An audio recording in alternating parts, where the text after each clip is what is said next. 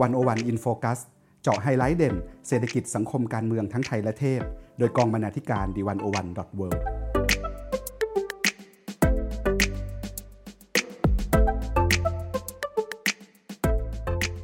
สวัสดีค่ะคุณผู้ฟัง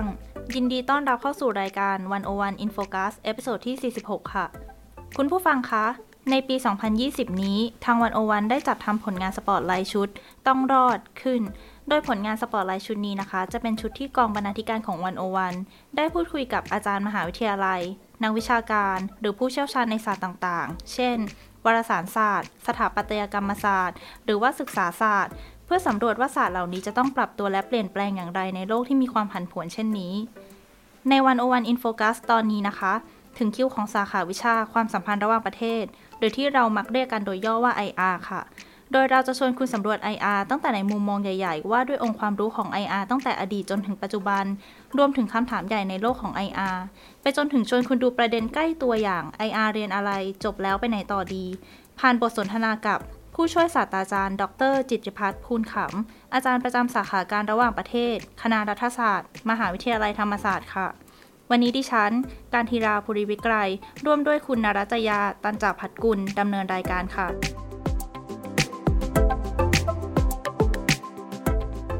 คำถามแรกเลยนะคะ อยากทราบว่าเทรนด์การศึกษา IR ในรอบหลายสิบปีที่ผ่านมาเนี่ยเป็นอย่างไรบ้างคะในประเด็นนี้นะคะ อาจารย์จิริพัฒน์มองว่า สถานะองค์ความรู้ความสัมพันธ์ระหว่างประเทศตั้งแต่หลังสงครามเย็นสิ้นสุดนั้นเปลี่ยนไปมากเลยทีเดียว อาจารย์เสนอว่าหากเรามององค์ความรู้ในฐานะบ้าน บ้านของ IR หรือ House of IR ในช่วงหลายสิบปีที่ผ่านมานี้ น่าจะเปลี่ยนโฉมเปลี่ยนหน้าตาไปอย่างน้อย 4 แบบค่ะ คือประการแรกก่อนหน้านี้ความสนใจการศึกษา IR จำกัดอยู่เพียงแค่รัฐชาติและความสัมพันธ์ระหว่างรัฐเท่านั้น ประเด็นการศึกษาจึงอยู่ที่กระบวนการกำหนดนโยบายการต่างประเทศ หรือการวิเคราะห์โครงสร้างระบบระหว่างประเทศว่า มีการจัดการอำนาจแบบขั้วเดียวสองขั้วอำนาจ หรือหลายขั้วอำนาจ แต่ในปัจจุบันพื้นที่การศึกษา IR ขยายไปยังระดับโลกหรือ global มากขึ้น ไม่ได้สนใจเพียงแค่ความสัมพันธ์ระหว่างรัฐอย่างเดียว แต่ยังสนใจความสัมพันธ์ระหว่างรัฐกับองค์ประกอบอื่น ๆ ทางการเมืองโลก อย่างเช่น ตัวแสดงอื่น ๆ ที่ไม่ใช่รัฐ องค์กรระหว่างประเทศ หรือปัจเจกอีกด้วย เพราะฉะนั้นวันนี้ไม่ว่าจะเป็นประเด็นในเรื่องการค้าระหว่างประเทศ ความมั่นคงข้ามชาติ พื้นที่ข้ามพรมแดน ผู้อพยพ หรือการเปลี่ยนแปลงสภาพภูมิอากาศ จึงถูกรวมเข้าไปอยู่ในความสนใจของ IR ประการที่ 2 ก่อนหน้านี้ในบ้าน IR มีเพียงแค่ 3 สำนักคิดหลักที่อยู่ในใจกลางของบ้านเท่านั้น ได้แก่ทฤษฎีสภาพจริงนิยมหรือ realism ทฤษฎีเสรีนิยมหรือ liberalism และทฤษฎีสรรสร้างนิยมหรือ constructivism แต่ในปัจจุบันบ้านไออาร์มีความเป็นโลกเดียวหลายทฤษฎี มีทฤษฎีที่ใช้ในการมองและทำความเข้าใจการเมืองโลกมากมายหลากหลายขึ้น และไม่ได้มีทฤษฎีไหนที่มีบทบาทนำอย่างชัดเจน อย่างที่ทฤษฎีสภาพจริงนิยมเคยเป็นทฤษฎีหลักมาก่อน กลุ่มทฤษฎีกระแสรอง ไม่ว่าจะเป็นทฤษฎีวิพากษ์ทฤษฎีหลังโครงสร้างนิยม เฟมินิสต์ หรือทฤษฎีหลังอนานิคม เริ่มมีพื้นที่อยู่ในบ้านบ้าง แม้ว่าจะอยู่ตามมุมบ้าน ไม่ได้มีสถานะเท่าเทียมก็ตาม ประการที่ 3 เดิมทีเราเน้นศึกษาอาผ่านตัวบท ใช้การวิเคราะห์ผ่านตัวบทจากสุนทรพจน์ บทสนทนา บทสัมภาษณ์ เอกสารชั้นต้น แต่ปัจจุบัน IR เริ่มหันมาสนใจศึกษาสิ่งที่ไม่ใช่ตัวบท เช่น ภาพวาด ภาพถ่าย ภาพยนตร์ มากยิ่งขึ้น เราตั้งคำถามต่อสิ่งต่างๆ เหล่านี้ว่า มีผลต่อการเมืองระหว่างประเทศหรือไม่อย่างไร ประการที่ 4 IR กำลังมุ่งสู่ความเป็นสหวิชา หยิบยืมข้ามศาสตร์มากขึ้น เช่น มีการนำจิตวิทยา จิตวิเคราะห์ควอนตัมฟิสิกส์หรือนิวโรไซน์เข้ามาผสมผสานค่ะ อาจารย์ก็ได้ฉายภาพให้เราเห็นแล้วนะคะ ว่าโฉมหน้าของบ้านของ IR เนี่ยเปลี่ยนไปมากทีเดียว แล้วถ้าเป็นอย่างนี้แล้วเนี่ยโจทย์ใหญ่ที่แวดวง IR สนใจเปลี่ยนตามไปบ้างไหมคะ อาจารย์จิติพัฒน์มองว่าในโลก IR มีโจทย์ใหญ่อยู่เยอะพอสมควร ในขณะที่ก็มีโจทย์ใหม่ๆ ล้ำหน้าผุดขึ้นมาเรื่อยๆ มากมาย คำถามคลาสสิกหรือคำถามอมตะที่ถูกตั้งมานานแล้ว แต่ยังไขให้กระจ่างไม่ได้ก็ยังคงเกิดขึ้นซ้ำแล้วซ้ำอีก ก็ยังเป็นที่ถกเถียงอยู่ในแวดวง IR ในที่นี้อาจารย์ยกโจทย์สำคัญมาให้เราเห็นภาพรวมของโจทย์ที่วนเวียนอยู่ในโลก IR นะคะ โจทย์แรกคือโจทย์ที่ว่าด้วยความหวาดกลัว ในมุมของนักทฤษฎีสายสภาพจริงนิยมนั้น ความหวาดกลัวเป็นที่มาของความรู้สึกไม่มั่นคง และความหวาดระแวงต่อเจตนาของรัฐอื่น เพราะรัฐหนึ่งไม่สามารถอย่างรู้ได้ว่า การที่อีกรัฐหนึ่งมีความมั่นคงมากขึ้น มีกำลังทางทหารและอาวุธมากขึ้น จะสั่นคลอนความมั่นคงของรัฐตนเองหรือไม่ นอกจากนี้โจทย์ที่ว่าด้วยความหวาดกลัวมันก็ยังไปปรากฏอยู่ในปัญหาการจัดระเบียบโลก และการเปลี่ยนผ่านมหาอำนาจของโลกเช่นกัน ว่าการพังอาจขึ้นมาของรัฐรัฐหนึ่ง นั้นสร้างความหวาดกลัวขึ้นในใจของรัฐมหาอำนาจ ว่าตนจะสูญเสียอำนาจในโครงสร้างการเมืองระหว่างประเทศหรือไม่ เราเห็นโจทย์นี้มันตั้งแต่สมัยนครรัฐกรีกโบราณ จนถึงปัจจุบันนี้ในปัญหาระหว่างจีนและสหรัฐ อีกโจทย์หนึ่งที่สำคัญในสายตาของ IR กระแสหลักคือ การวางยุทธศาสตร์ของรัฐว่าควรจะเป็นอย่างไร ควรดำเนินนโยบายแบบไหนภายใต้เงื่อนไขที่ระเบียบโลกกำลังเปลี่ยนไป จึงจะรักษาผลประโยชน์แห่งชาติได้ดีที่สุด ไม่ว่าจะเป็นวิธีรวมกลุ่มกันทวงดุลอำนาจกับมหาอำนาจ หรือที่เรียกว่า balancing วิธีการร่วมขบวนเข้าเป็นพวกเดียวกับมหาอำนาจ หรือที่เรียกว่า band bargaining หรือจะเลือกประกันความเสี่ยง หรือที่เรียกว่า hedging ถ่วงดุลอำนาจสร้างความมั่นคงให้กับตนเองไปพร้อมกับการใช้นโยบายสร้างความร่วมมือกับมหาอำนาจได้อย่างไร ส่วนในแวดวงนักทฤษฎีสายสรรสร้างนิยมนั้น ก็ยังตั้งคำถามต่อประทัดสถานและกฎกติกาการเมืองโลก ไม่ว่าจะเป็นสิทธิมนุษยชน การแทรกแซงเพื่อมนุษยธรรม หรือระบอบสุขภาพระดับโลก ว่ากฎกติกาเหล่านี้มีที่มาอย่างไร เกิดขึ้นมาอย่างไร ใครเป็นคนสร้าง จะทำรงรักษามันไว้ได้อย่างไร จะเปลี่ยนแปลงไปได้อย่างไรในช่วงแต่ละเวลาทางประวัติศาสตร์ รวมถึงถูกท้าทายอย่างไรด้วย ค่ะ เมื่อกี้คุณนรัจยาก็ได้กล่าวถึงโจทย์ระดับโลกไปแล้วนะคะ แล้วทีนี้ถ้าเราหันกลับมามองแวดวง IR ไทยเนี่ย อาจารย์จิติพัฒน์ได้พูดอะไรเกี่ยวกับว่าเราสนใจโจทย์ที่ต่างจากระดับโลกบ้างไหมคะ แล้วมันเป็นยังไง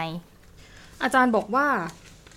เรามีส่วนที่สนใจเหมือนระดับโลกอยู่ แต่ก็มีส่วนที่ต่างจากระดับโลกเหมือนกัน ในส่วนที่เหมือนจะเห็นว่าไทยสนใจเรื่องระเบียบโลก ยุทธศาสตร์ศึกษา ความมั่นคงของมนุษย์ เศรษฐกิจการเมืองโลก กฎหมายระหว่างประเทศ แต่แน่นอนว่าแนวโน้มการศึกษา IR ในไทย ก็เป็นผลจากบริบทและเงื่อนไขเฉพาะ อย่างที่เราจะเห็นได้ว่า IR ไทยสนใจเรื่องกระบวนการกำหนดนโยบายการต่างประเทศทั้งแบบทวิภาคี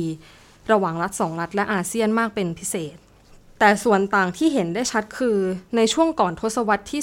2000 การศึกษา IR ไทยเน้นการพันนา เน้นการศึกษาภูมิภาคต่างๆ ทั่วโลก ไม่ว่าจะเป็นจีนศึกษา ญี่ปุ่นศึกษา เอเชียตะวันออกเฉียงใต้ศึกษา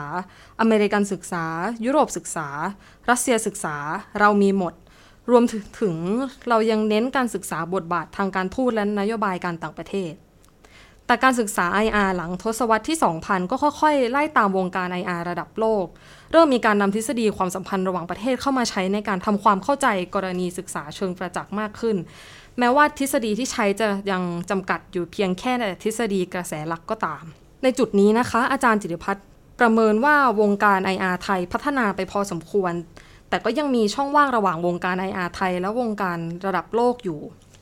แล้วก็ยังกว้างอยู่ด้วย แต่ว่าอาจารย์ชวนพวกเราตั้งข้อสังเกตว่า เรามีวิธีมองช่องว่างได้สองวิธีคือ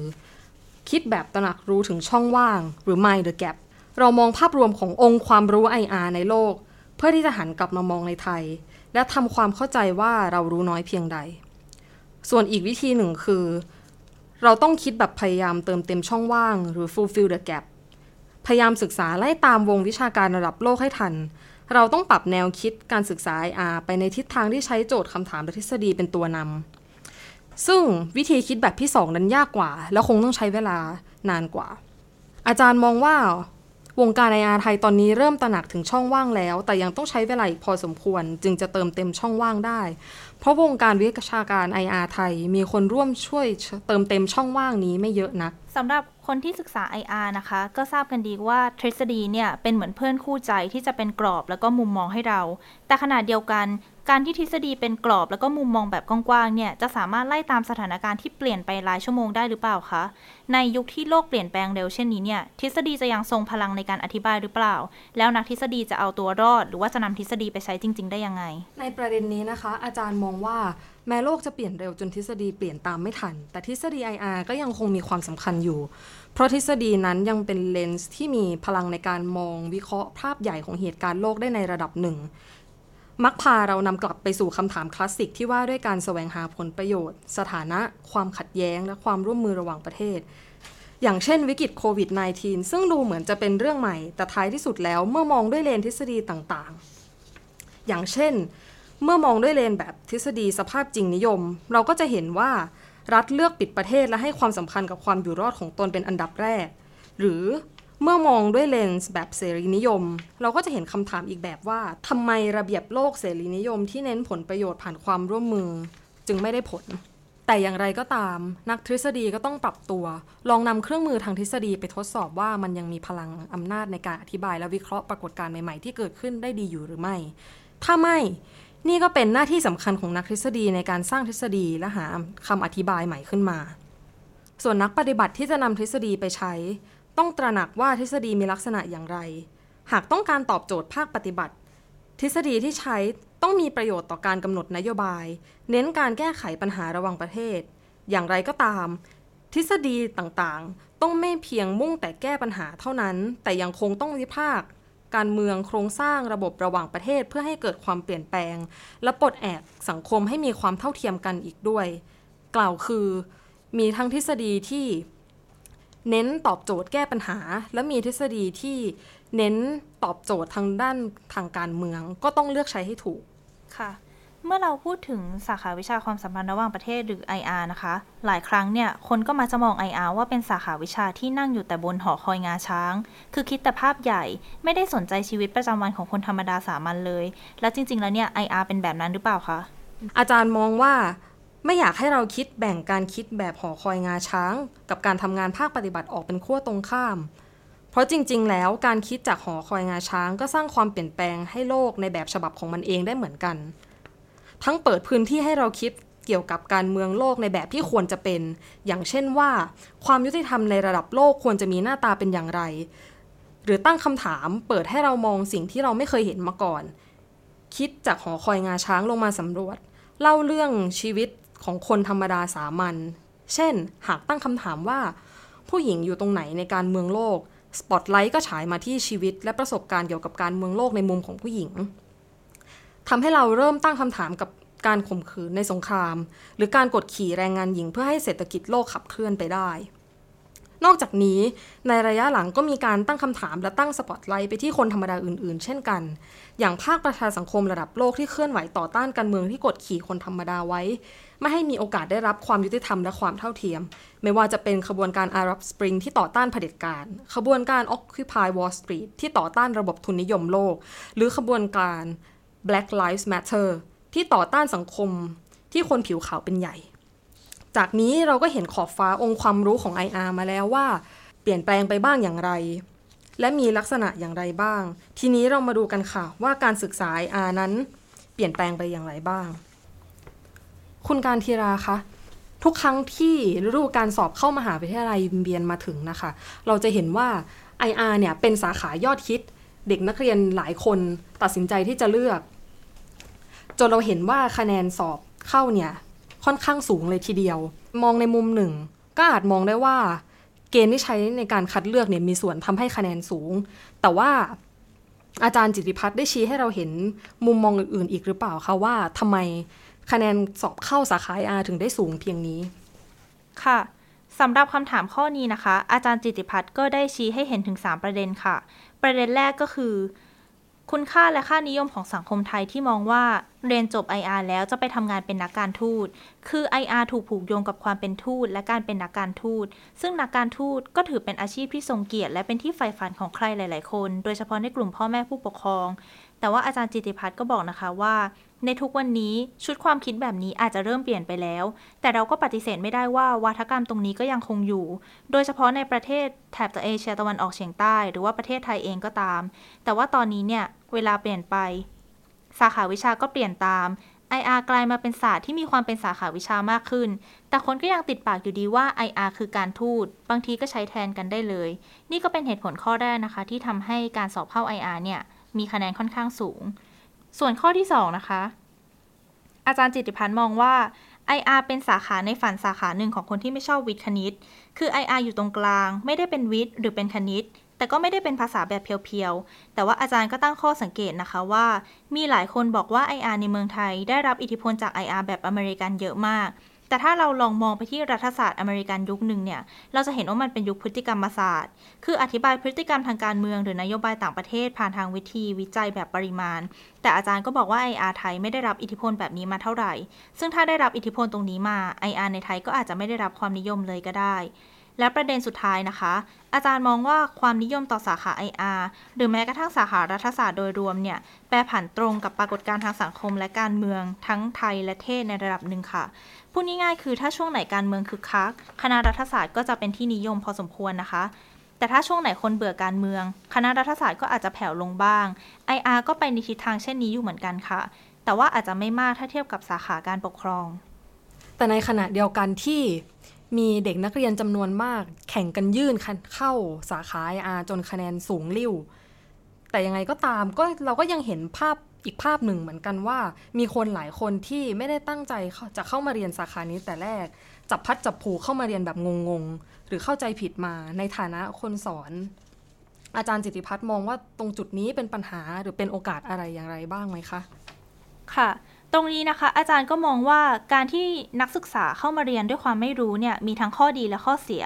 ข้อเสียก็แน่นอนนะคะ ว่าเมื่อคุณไม่รู้ว่าสาขาที่คุณสมัครเข้ามาคืออะไรกันแน่ เข้ามาก็อาจจะเจอปัญหาบ้าง ยิ่งถ้าบางคนเข้ามาด้วยความเข้าใจผิด เช่นเข้ามาด้วยความคิดว่า IR เรียนภาษาหรือวัฒนธรรมต่างประเทศ ซึ่งอาจารย์บอกว่าตรงนี้ก็เจอบ่อยพอสมควรตอนสอบสัมภาษณ์นะคะ แต่ว่าจริงๆเนี่ย IR ต้องวิเคราะห์ ต้องมีทฤษฎี ต้องมีการมองโลกในหลายมุม ถ้าคนที่เข้าใจผิดแบบนี้มาเจอก็อาจจะไม่ค่อย work บางคนก็ต้องวิ่งหนีไปจาก IR บ้างก็มี แต่อาจารย์ก็มองว่าตอนนี้เนี่ยสถานการณ์ข้างต้นเปลี่ยนไปพอสมควร อาจจะเป็นเพราะว่าโลกเนี่ยเป็นโลกดิจิทัลทำให้นักเรียนสามารถเข้าถึงข้อมูลสาขาวิชาได้ง่ายขึ้น อาจารย์แชร์ประสบการณ์นะคะว่าปัจจุบันเนี่ยคนที่เลือกเรียน IR ได้ทำการบ้านมาพอสมควร เพื่อจะสร้างความประทับใจให้อาจารย์ แต่เวลาสอบสัมภาษณ์ก็ยังอาจจะเจอคำตอบแบบ pattern บ้าง เช่น ตอบแต่เรื่องทะเลจีนใต้ แต่ว่าอาจารย์ก็บอกว่าตรงนี้เนี่ยก็ทำให้เราพอมองเห็นว่ายังมีคนอยากเรียน IR อยู่ แม้จะยังมีความเข้าใจผิดหรือว่ามุมมองผิดๆอยู่บ้าง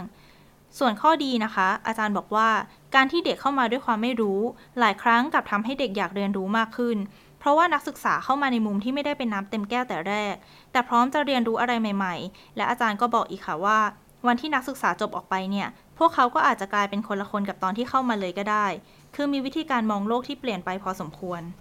ที่เราเห็นภาพการเรียนการเลือกเรียน IR ที่หลากหลายเช่นนี้ อาจจะเป็นเพราะว่าสาขา IR เป็นสาขาที่มีความไม่ชัดเจนอยู่หรือเปล่าคะ แล้ว ในประเด็นนี้เนี่ยอาจารย์พอมีคำอธิบายไหมว่าทำไมสาขาอาถึงถูกมองเป็นภาพภาพเบลอแบบนี้ ค่ะ อาจารย์ก็บอกนะคะว่าประการแรกเลยเนี่ย IR ไม่เป็นวิชาชีพค่ะ อย่างเราเรียนแพทยศาสตร์ เราก็รู้ว่าจบไปเราต้องเป็นแพทย์ แต่ IR เนี่ยเราเรียนไปเราก็ไม่แน่ใจว่าจบไปจะไปทำอะไรดี ซึ่งก็จะเป็นคำถามใหญ่ตามมาว่าจบ IR แล้วไปไหนต่อดี ซึ่งอาจารย์ก็ช่วยชี้ทางให้กว้างๆสองแบบนะคะ แบบแรกก็คือไปทำงานด้านการทูตทำงานที่องค์การระหว่างประเทศ หรือทำงานเกี่ยวกับประเด็นข้ามชาติต่างๆ ส่วนแบบที่2เนี่ยอาจารย์บอกว่าคนจบ IR หรือแม้แต่คนจบรัฐศาสตร์โดยรวมเนี่ยทำงานได้หลายอย่างหลายแบบ นี่จึงเป็นที่มาที่ทำให้หลายคนบอกว่ารัฐศาสตร์เป็นเป็ดสะท้อนว่ารัฐศาสตร์ไม่ได้เป็นวิชาชีพที่ชัดเจนตายตัว แต่ว่าเป็นเหมือนโลกทัศน์ เป็นกรอบวิธีการคิด การมอง และการวิพากษ์โลก เหตุผลข้อที่ 2 นะคะ ก็คือ IR ไม่มี theory of everything คือไม่มีทฤษฎีเดียวที่อธิบายทุกสิ่งในโลกได้ อาจารย์บอกว่า IR เนี่ย อาจจะเป็นเหมือน Fifty Shades of Theory มากกว่า เพราะว่า IR มีทฤษฎีเยอะมากในการอธิบาย แต่ถามว่า IR อยากจะมี theory of everything ไหม อาจารย์คิดว่า IR ก็มีความพยายามจะทำแบบนั้น แต่ว่ายังทำไม่ได้ การมีทฤษฎีที่หลากหลายจึงกลายเป็นเสน่ห์อย่างหนึ่งของ IR ที่ช่วยให้เราเห็นโลกจากมุมต่างๆ มีการสนทนาโต้แย้งกันระหว่างทฤษฎีต่างๆ และไม่มีคำตอบสำเร็จรูปแบบเดียว ตรงนี้เนี่ยเลยอาจจะทำให้คนอื่นมอง IR ว่าเป็นภาพเบอร์เบอร์ได้ และข้อสุดท้ายนะคะคือ IR ศึกษาทั้งความสัมพันธ์ระหว่างรัฐ ข้ามรัฐ และยังดูความสัมพันธ์ระหว่างคน เป็นทั้งภาพใหญ่และภาพย่อยในเวลาเดียวกัน การที่ IR มีขอบเขตการศึกษาอยู่ในระดับโลกแบบนี้ ยิ่งทำให้ภาพของ IR ดูเบลอขึ้นไปอีก แม้กระทั่งเวลาเราไปถามคนที่เรียน IR มาโดยตรงว่า subject matter ของ IR คืออะไร คือรัฐใช่ไหม คนที่เรียนมาก็อาจจะตอบไม่ได้ชัดเจนเต็มปากเต็มคำขนาดนั้นค่ะ ในปัจจุบันเทรนการเรียนการสอนในมหาวิทยาลัยที่เราเห็นกันอยู่ ก็คือเทรนการเรียนข้ามศาสตร์หรือ interdisciplinary อย่าง IR เราก็เห็นว่า IR ถูกจับคู่ข้ามศาสตร์อยู่บ่อยๆ เช่น จับคู่กับเศรษฐศาสตร์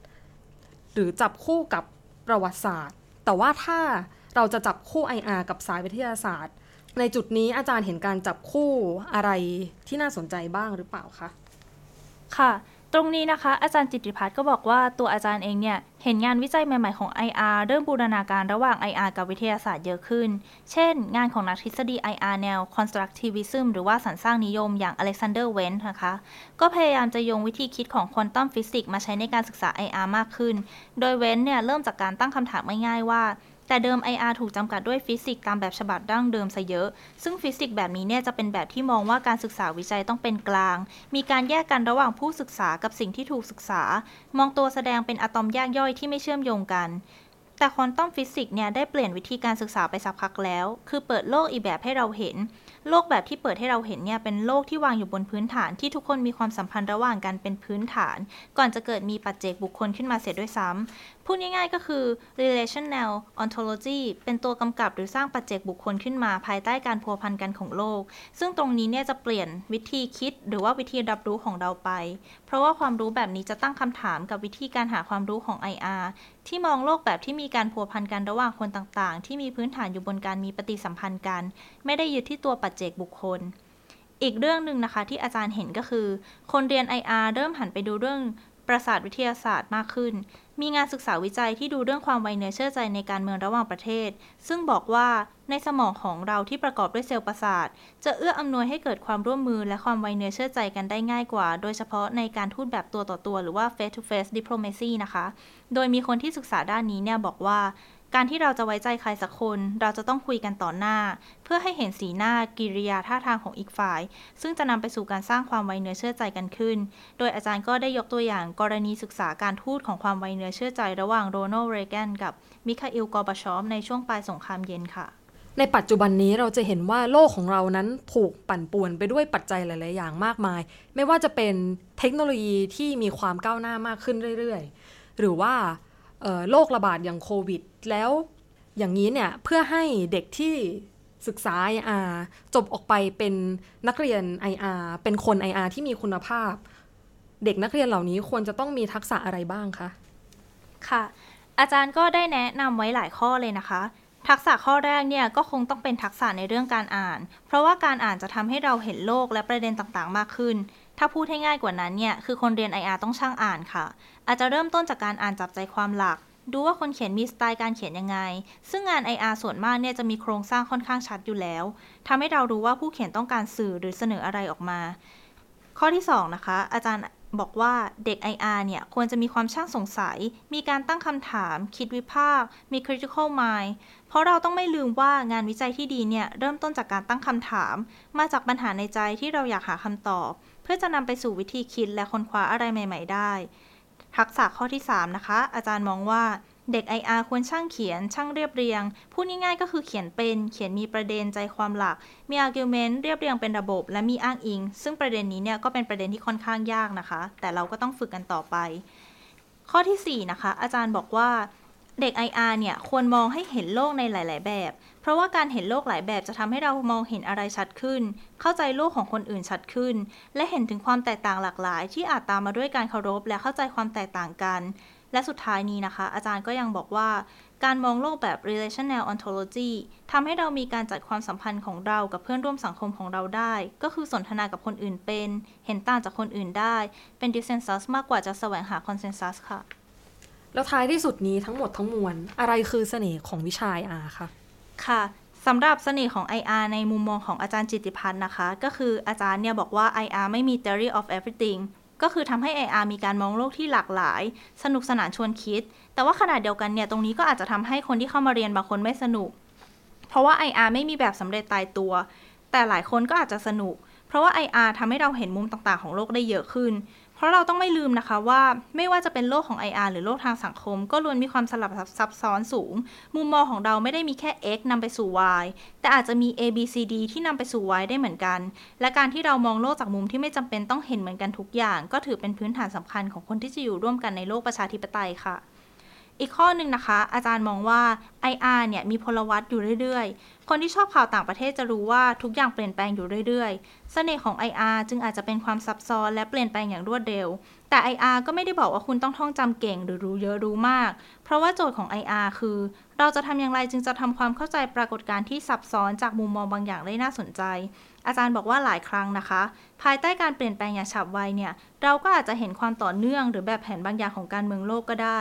ซึ่งอาจารย์ก็อธิบายเพิ่มเติมว่าจริง ๆ แล้ว เราไม่ได้จำเป็นต้องดูทุกภูมิภาคของโลก เพราะว่ามันเยอะมากแล้วก็แทบเป็นไปไม่ได้เลย แต่ IR ทำให้เรามีเลนที่จะเห็นว่าถ้าเจอประเด็นแบบนี้เราจะตั้งโจทย์ยังไง เรามีคำอธิบายแบบไหนที่น่าสนใจในการมองโลก อาจารย์บอกว่านี่ก็เป็นเสน่ห์อย่างหนึ่งของ IR นะคะ ก็คือ การสร้างคำอธิบายเพื่อทำความเข้าใจโลกจากมุมบางอย่างที่เราเห็นว่าสมเหตุสมผลสำหรับเราเองค่ะ แต่เราก็ต้องไม่ลืมนะคะ ว่ายิ่งเราเจอข้อมูลเยอะเท่าไหร่เนี่ยชีวิตของเราก็จะหนักขึ้นเท่านั้น เพราะฉะนั้นนะคะ เราก็อย่าจมลงไปกับข้อมูลกองมะคือมา แต่ว่าต้องพยายามลอยขึ้นมาอยู่ตรงผิวของข้อมูลด้วย เพื่อที่เราจะได้เห็นคำอธิบายใหญ่ ๆ ได้อย่างคมชัดค่ะ อีกประเด็นที่น่าสนใจนะคะ ท่านผู้ฟังคงเคยได้ยินว่าคณะรัฐศาสตร์เนี่ยมักจะถูกเปรียบว่าเป็นเป็ดคือทำได้ทุกอย่าง แต่ว่าเด็กรัฐศาสตร์เองหรือว่าคนภายนอกเนี่ยจะเรียกคนที่เรียนรัฐศาสตร์ว่าสิงเราจึงถามอาจารย์เพิ่มเติมว่า แล้วถ้าเราเจาะไปที่ IR เนี่ย อาจารย์มองเห็นว่า IR เป็นสัตว์อะไร ซึ่งอาจารย์ก็ได้ยกตัวอย่างภาพหนึ่งขึ้นมานะคะ เป็นภาพที่สามารถมองเป็นทั้งกระต่าย แล้วก็เป็ดได้ในเวลาเดียวกัน มองจากฝั่งหนึ่งเราจะอาจจะเห็นเป็นเป็ด แต่มองจากอีกฝั่งเราก็อาจจะเห็นเป็นกระต่าย อาจารย์มองว่านี่แหละค่ะคือตัวแบบของ IR คือมองได้หลายมุม มีหลายทฤษฎี เราอาจจะเป็นสิง เป็นเป็ด เป็นกระต่าย หรือว่าเป็นอะไรก็ได้ทั้งหมด และอาจารย์ก็ยังปิดท้ายด้วยนะคะว่า IR เนี่ยไม่ได้แค่ส่องสะท้อนโลก แต่ว่า IR ยังสร้างโลกผ่านภาษาที่ใช้เองด้วยทำให้เราเห็นว่ายังมีโลกอีกหลายแบบที่เป็นไปได้ ซึ่งอาจารย์มองว่าตรงนี้แหละค่ะที่เป็นความหลากหลายของ IR ค่ะ และนี่ก็คือ 101 in focus IR ต้องรอดนะคะ สำหรับท่านที่สนใจสามารถติดตามสปอตไลท์ชุดต้องรอด ทั้งผลงานที่เผยแพร่ไปแล้วอย่างวารสารศาสตร์และสถาปัตยกรรมศาสตร์ และผลงานที่กำลังจะเผยแพร่ในอนาคต ได้ทางเว็บไซต์ d101.world ตลอดปีนี้ค่ะ สำหรับวันนี้คุณรัจยาและดิฉันขอลาไปก่อนค่ะ สวัสดีค่ะ สวัสดีค่ะ